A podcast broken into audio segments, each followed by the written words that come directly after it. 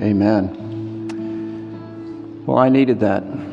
That was good. You know, a couple of weeks ago, one of our staff members was talking about worship, and I'm going to mess up what she said because I'm paraphrasing. I don't remember the exact language, but, but basically, she said, you know, worship is the place where she feels closest to God. Uh, and I, I, I love that. I think that resonated with a bunch of us, particularly the type A personalities. Like, I am that guy that Matt described at the beginning of the service. You know, we did this, we did this, we did this, we did this. And, and then I spent 10 years as a lawyer accounting for every six minutes of my life. So that just made it worse. You know, it aggravated my pre existing condition. And I remember when I first started doing this, you know, probably for maybe the first three years, and this goes back a ways now at this point, you know, like I, I'm, I'm, I'm trying to sing and I'm trying to be present and I'm trying to be here and I'm trying to worship, but really I'm thinking, okay, what, what am, what am I going to say when I get up there? And what is my introduction to my message again? You know, it was like so distracting. And what it's become for me is a kind of a timeless place. It's a place where I can take all of the things that I've got going on, whatever they may be, and give myself permission to, in a sense, take a break from everything and let everything in my life bow to the presence of the Lord who is here. If my phone is blowing up, you know what? I'll see it when I'm done. If the world ends while we're here, chances are we'll catch that on the radio or something on the way home. We come together to experience the gospel, guys, to, to remember who this God is and experience, first of all, the, the crushing weight of his glory, and then to remember that in his love he has rescued and redeemed us. To rest in that and from the overflow of that, to not worry about anything else, and to sing and to worship and to just be. That's a beautiful thing. And then we come to the word of the Lord, remembering who he is and who we are, and realizing that He has wisdom to give to us that we can't get anywhere else. The designer of everything has spoken, and it is wise to take in what He says. So, as Matt said at the beginning of our service today, we are talking about marriage today. And the question that we're taking up and hopefully going to answer is the question of okay, what's the big deal about marriage? And I thought that maybe it'd be helpful to approach this and try to answer it through the lens of a different question that I've heard a lot, that maybe you've heard a lot. And it's a question that's asked very sincerely by people who really don't understand, and oftentimes for good reason, what the big deal is about marriage. Like they were raised in a dysfunctional home. So they're looking at that and they're going, hey, if that's what you're suggesting, keep it, because I'm not interested in that. So nobody's shown this to me, nobody's taught this to me, nobody's explained this to me. And so I sit down with them at lunch or whatever, and they say something like, You know, Tom, here's the deal. We are totally in love. Why do we need a piece of paper to tell us something we already know? In other words, Tom, marriage is about feelings. And you don't need a piece of paper to have feelings, which incidentally is true, isn't it? But here's the problem marriage is not about feelings. It's not about passions, it's not about feelings, and I'm not downplaying those things. I'm not saying they don't have their place. I'm not saying they don't exist in my marriage, they do. I'm just telling you, it's not about that, even though they are overwhelmingly powerful, particularly at first. Researchers have applied brain imaging technology to the brains of people who are in love, and then they had these people who are really in love look at pictures of their beloved, you know? And what they discovered is that the parts of the brain that light up are the same parts of the brain that are associated with drug addiction. It's true. Dr. Helen Fisher, one of the neuropsychologists who did this research, listen to what she says and just tell me, you who have been in love, that's all of us, probably, if you have not experienced these things. She says, when I first started looking at the properties of infatuation, and that's what we're talking about when we talk about those passions and those feelings that are just overwhelming to us. And infatuation, by the way, is good. Infatuation is fun. Infatuation plays a role, it has its place. But she says, when I first started looking at the properties of infatuation, they had some of the same elements of a cocaine high. Now, look at the elements sleeplessness. Can you relate to that? Do you remember those days? What else? Loss of sense of time. That's when you go to the restaurant and you sit down with this person like that you're totally into and they're totally into you. And the next thing you know, the owner of the restaurant is going, Hey man, we've been blinking the lights on and off, you know, like the waiting staff has cleared every other table. I don't know if you guys haven't noticed, and we haven't, But we're trying to shut down here. And you're like, good grief, we've been here for five hours. And I'm a man, which means I have very limited number of words to use every single day. I've just used like three months of words in five hours. It's bizarre. It's crazy. What about the next one? Absolute focus on love to the detriment of all around you. Okay, don't raise your hand, but you know this. You start dating this person, you're totally into them, they're totally into you, and what do your friends start saying? They're like, dude, where have you been? We haven't heard from you in like three weeks, you know? And you're like, you know, you haven't, and I'm not really concerned about that, and I gotta go because we're having a couple's mani pedi right now. That's what I'm up to, so see you later. You just don't care. I don't know if you've ever had a pedicure, but it's actually pretty awesome. So I'm just going to say that. It's a foot massage thing going on there. What I'm trying to tell you is that God has designed your body and my body to experience this physiologically. It has a role, it has a place. These passions and these feelings that, that physiologically interact with the parts of our brain that are associated with addiction bring us together with these other people. But let me tell you something they are not what marriage is about. And I'm even going to say it. You ready? Those things fade. They do. But in a committed marriage, one that is given the gift of time and the investment of work, they turn into something so much greater so much deeper, so much richer, so much more profound, and frankly, infinitely more real. W.H. Auden says, like everything which is not the result of fleeting emotion, but rather the creation of time and will, marriage, happy or unhappy, is infinitely more interesting than any romance, however passionate. And so, whereas it is absolutely true that you don't need a piece of paper to have these feelings and these passions, we can agree on that. It is also absolutely true that you need a piece of paper to be married, to have a marriage. And that is because marriage is not about passions and feelings. Marriage is about covenant. Marriage is a long term binding commitment secured by a covenant that you willingly enter into before God and the most significant people in your life. And here's what that security does it makes your relationship more intimate, not less. It opens the doorways to intimacy that you will not otherwise experience with this person. And the reason I say that is because until you have that covenant, the relationship that you're in is a consumer relationship. And that's not, you know, I'm not critical of that. I'm just trying to show you the difference.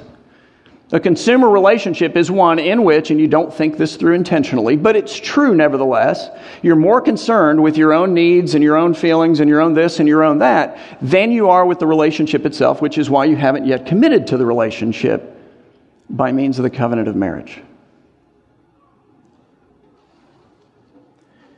You want to keep your options open because if, or really when, because it's not an if, it's a when. When this person hurts us, when this person betrays us as we define betrayal, when this person lets us down, when this person just isn't getting it done for us in some way, shape, or form anymore, then you're free to be able to say, listen, I'm just going to pack my stuff up and I'm going to go. Okay? And what I'm trying to do today is to show you that marriage calls you to something so much more beautiful than that, so much more powerful so much more profound, so much more transformative and significant. It calls you to the kind of intimacy that you can only have with someone who, because of the covenant they have made with you, has nowhere to run when you stop hiding and pretending and denying and concealing who you really are, which incidentally is what all of us do when we date. We all do it, and we don't do it in a sinister way. Like we're not going, I'm going to intentionally deceive this person. You know, we don't do that. We just like show up and wash her car before she comes out for work, so she has a clean car. Like, ooh, who washed my car? No, I don't have to wonder about that. There's a rose with a card laying by my door. Oh, can I help your mom? Can I do this for you? Can I do that for you? Can I, you know, uh, and we, we present the best version of ourselves that we can possibly present to this person and with an energy that we just cannot possibly keep up forever. Certainly not in marriage. Marriage calls you to the kind of intimacy that you can only have with someone who, because of the marriage covenant that they have made with you, has nowhere to run when they see the real you. All of the wonderful things about you, and that's true about all of us. We all have them. But all of the less than wonderful things too. And so, you know, when somebody comes to me and says, Tom, we're totally in love, and, you know, like, I mean, we don't need a piece of paper to tell us that. Like, we, we have that already, you know, and marriage is all about feelings. And, and I just want to say, no, no, no, marriage is not all about feelings. Marriage, at its heart, is about covenant. And it offers through that covenant so much more beautiful things than what you're experiencing with the feelings. And the second thing that I would typically say is I would say, you know, I think you're also missing the mission of marriage, which, believe it or not, is not romance, and it's not fun, and it's not the ending of loneliness. Those things are awesome, like that's a part of it. Enjoy those things. They're wonderful. But the mission of marriage is deep character change through deep friendship. And knowing that is a game changer both for the married and for the unmarried. And the reason that I say that is we either all were before we were married, or we all either all are if we're still single. Looking for the perfect person, the perfectly compatible person for us. Here's the problem with that quest that person does not exist. There is no perfect person for you, no perfectly compatible one. There are some people who are more compatible than others, I agree. But perfect? Forget it. Why? Because we're all people, which means we're all broken, we're all wounded, we're all inherently selfish, we all have about 100,000 other flaws as well that we don't need to get into. You kind of get the idea, right? And so as we've moved through life, various significant people in our lives, by the way, have tried to convince us of some of these things. They've tried to reveal some of these things to us. Our parents have tried to convince us of some of this.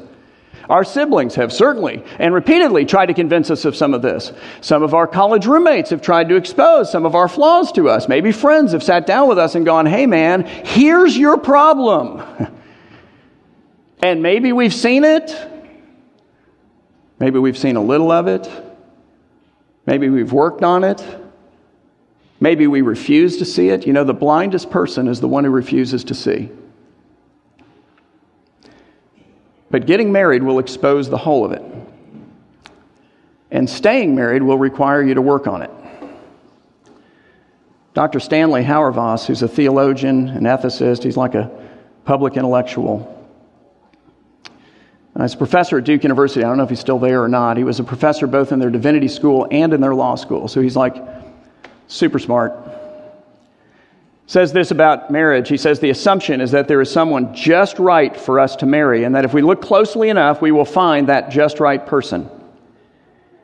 This assumption overlooks a very crucial aspect to, mar- to marriage. It fails to appreciate the fact that you always marry the wrong person.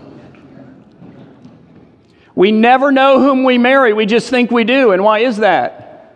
Because they're washing our car and they're bringing us teddy bears and chocolates and they're presenting the most wonderful, they're opening all the doors and it's all sincere. I mean, they're not trying to deceive us.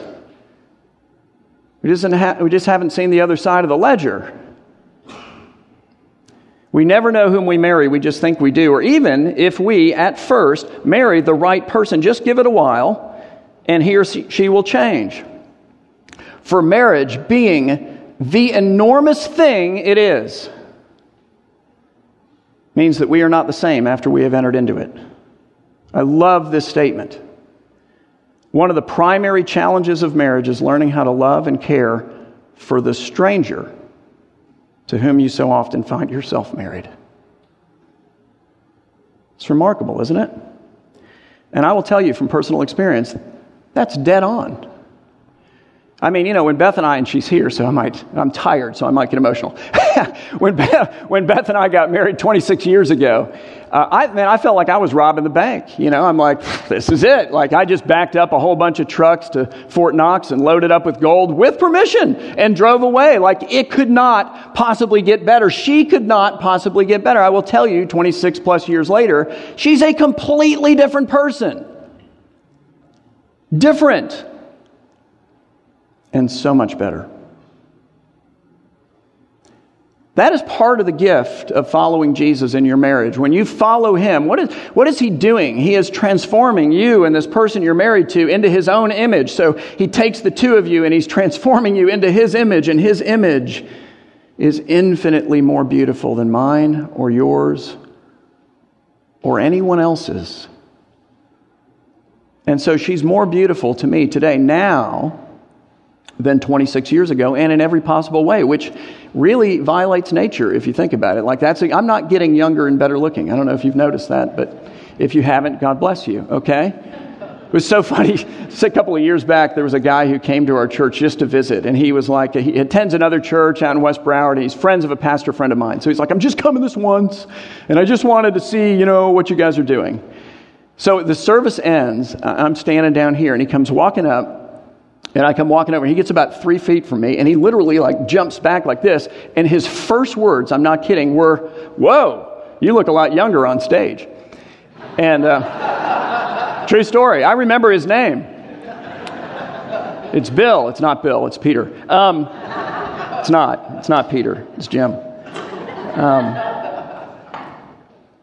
so Gus said this to me, and immediately, in my mind, and I didn't say this, and I want credit. Okay, so this is my moment of credit. What I almost said but did not say was, and you looked a lot smarter from the stage, you know, and I, and I let that go. I let that go. That was the Holy Spirit. He said, don't say that. That's not gonna, that's not gonna help. More beautiful, not less, as Jesus conforms you to his image. I got a better deal than I ever knew. And she just keeps changing. And I'm happy about it. Dr. Hauerwas also says this. I love this quote too. He says, We don't fall in love and get married. Instead, we get married and learn what love requires. There it is. And here's what love requires, at least in part it requires you and me to own our brokenness, the consequences of our wounds, the fact that we are inherently selfish, and a hundred other thousand other flaws as well, and then to work on them. and marriage facilitates that kind of growth and development. It gives you a safe place with a safe person to work it through with. It gives you somebody who's committed to seeing you become the best version of you in this life that you can be, and to whom you've committed to do exactly the same thing. Why? For yourself? No, no, no. For the glory of Christ. Okay? So, marriage is a really big deal. And it's a big deal, guys, specifically because God, the creator and author of marriage, has made it a big deal. I mean, if you think about it, the Bible begins really with a wedding. God creates everything, including the first man and the first woman. Then God Himself officiates, if you will, the very first wedding. And then He blesses this marriage. And He commands them to be fruitful and to multiply and to go fill the world with a godly seed. A worshiping community of people that honor him. And you know the story. They miserably failed to do that. And so what did God do? He stepped in and he covenanted to do what they failed to do and he covenanted to do it through Jesus, who all through the New Testament is referred to as the bride. He's the bridegroom, sorry, the bridegroom. And his people that he's calling out of the world, a people from every race, every language, every nation, every tribe, every political affiliation, all kinds of diversity are referred to as the bride. But what's the problem? The problem is that we're not compatible. The problem is that he is absolutely perfect and us? Okay, brokenness, wounded, you know, selfish, 100,000 other things. And let me remind you of what Jesus didn't do. He didn't say, well, you know what, guys, now taking a good look, I just don't think we're a very good match. I mean, I know we had that kind of attraction thing, but science has unmasked that. That was just a physiological deal. It was kind of an addiction, you know, and, and that's past anyway at this point. And so here's the thing I'm out. I'm just going to take my stuff and I'm just going to go and I'm going to look for somebody else because what I value most in this relationship is the meeting of my needs. We have a covenant making, covenant keeping God. And so, do you know what that did? That left Jesus with nowhere to run but toward us. The perfectly holy one took upon himself all of our wounds, all of our dysfunctions, all of our selfishness, all 100,000 plus of our flaws, all of our brokenness, and the innocent one died for the guilty, so that we might be forgiven of the whole of it, and so that he might have us for forever for himself. The bridegroom and the bride, which is, by the way, how the Bible ends. It looks forward to the end. It ends, by the way, in a wedding. John writes this in Revelation 21, beginning in verse 1. He says, Then I saw a new heaven and a new earth. For the first heaven and the first earth had passed away, and the sea was no more. And then he says, And I saw the holy city, the new Jerusalem. What is that? This is a book full of symbols, and this is a symbol, a picture of God's people. He's saying, Then I saw the church, then I saw the redeemed, then I saw the saved, then I saw those who have seen God and have seen themselves and have come to Him and said, Rescue me from me. And who have been rescued. Coming down out of heaven from God, prepared as a what? As a bride adorned for her what? Husband. And I heard a loud voice from the throne saying, Behold, the dwelling place of God is with man. He will dwell with them, and they will be his people, and God himself will be with them as their God, and he will wipe away every tear from their eyes, and death shall be no more. Neither shall there be mourning, nor crying, nor pain any more, for the former things have passed away. Marriage is a big deal, and it's such a big deal that God chose marriage to be the primary metaphor of his relationship with me and with you of his effort to unite heaven and earth. It's a remarkable thought, and the love of that God is incidentally what enables you to love. To love your spouse, to love your kids, love your friends, even when you're not being loved in return. You know, when you take the person that you're married to and you make that person the primary filler of your love tank, okay, well, what happens when they're not filling your love tank? Yeah, you don't have any love to give, do you?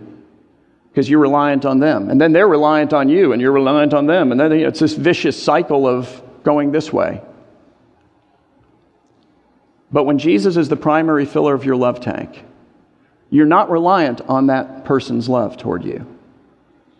You're filled with the love of Christ daily, hourly, sometimes minute by minute. And what does that enable you to do? It enables you to love even when that person doesn't deserve it, even when that person isn't returning it.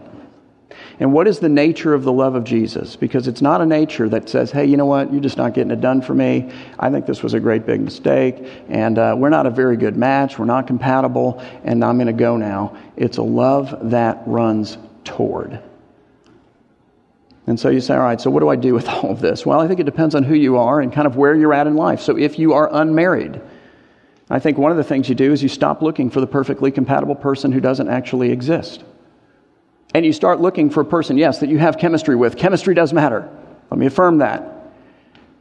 But far more importantly, you look for somebody with whom you can form a deep, lasting friendship. And most importantly, more significantly than anybody else or anything else, you look for somebody who's going to love and follow Jesus at least as passionately as you. You look for someone who can help you become the best version of you in this life for the glory of Christ, and to whom you can commit, and through the security of covenant, give the space to, to do exactly the same thing in return. But if you're married, I think one of the things you do is you stop elbowing the person who's sitting next to you. No, I mean that, really. Like every time I talk about marriage, you know, I mean, I, I want to do the same thing. You kind of want to go, hey, didn't your mom say that? Hey, you know, haven't I said something like that? Hey, I think your sister talked to you about that, right? Hey, I think that's a good point for you. Hey, you know what? I'm going to send this message to you because I can do it on the app now, and I think maybe you ought to listen to it again. We're awful that way. It's not a message for them, it's a message for me. Just worry about you. And then confess to God and to your spouse that you are broken and wounded, inherently selfish, and have at least 100,000 other flaws that you need to work on. And confess that you've likely at least been treating your relationship like a consumer relationship versus the covenant relationship that it's actually supposed to be, and that you've just discovered that marriage is not designed to make you happy. It may come with happiness, It can be a source of great happiness or great misery. What it's designed to do is to make you holy. It's a very different aim. And then you ask God and your spouse to forgive you and to help you by the power of the Holy Spirit become the best version of you that you can be in this life, both for God and for that person. And you commit in humility to helping them do the same. And that might require the aid of a third person, like of a counselor. And if you're the man, the husband, you initiate that. It doesn't mean that you go, hey, I made a plan and now we're going to go. You know, it means you come to your wife and you do this first.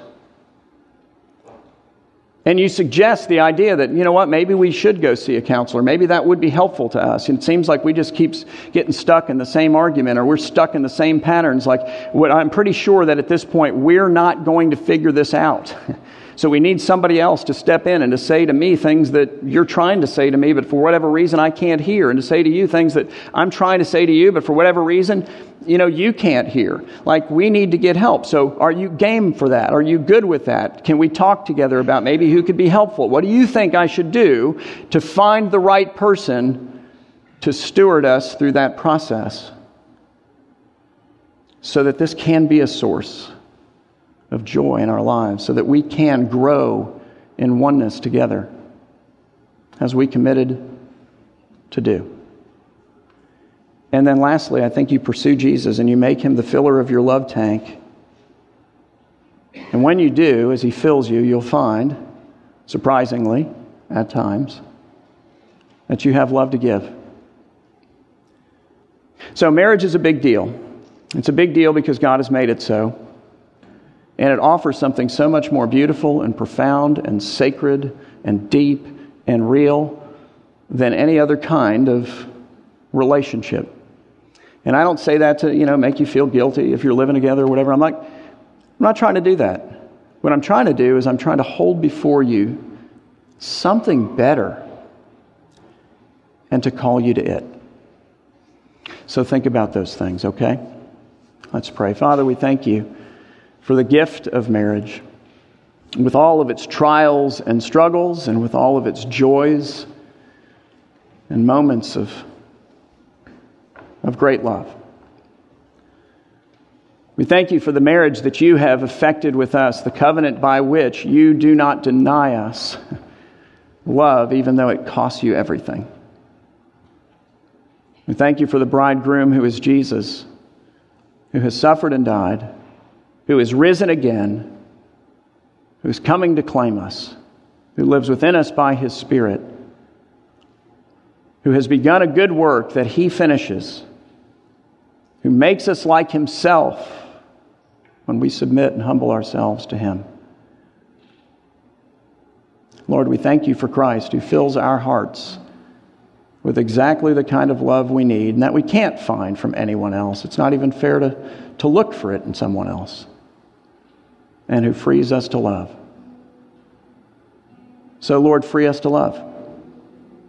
Free us to love the person we're married to if we're married. Free us to love our family and our friends. Free us to love a world that needs to be loved. And free us to love people who don't return our love.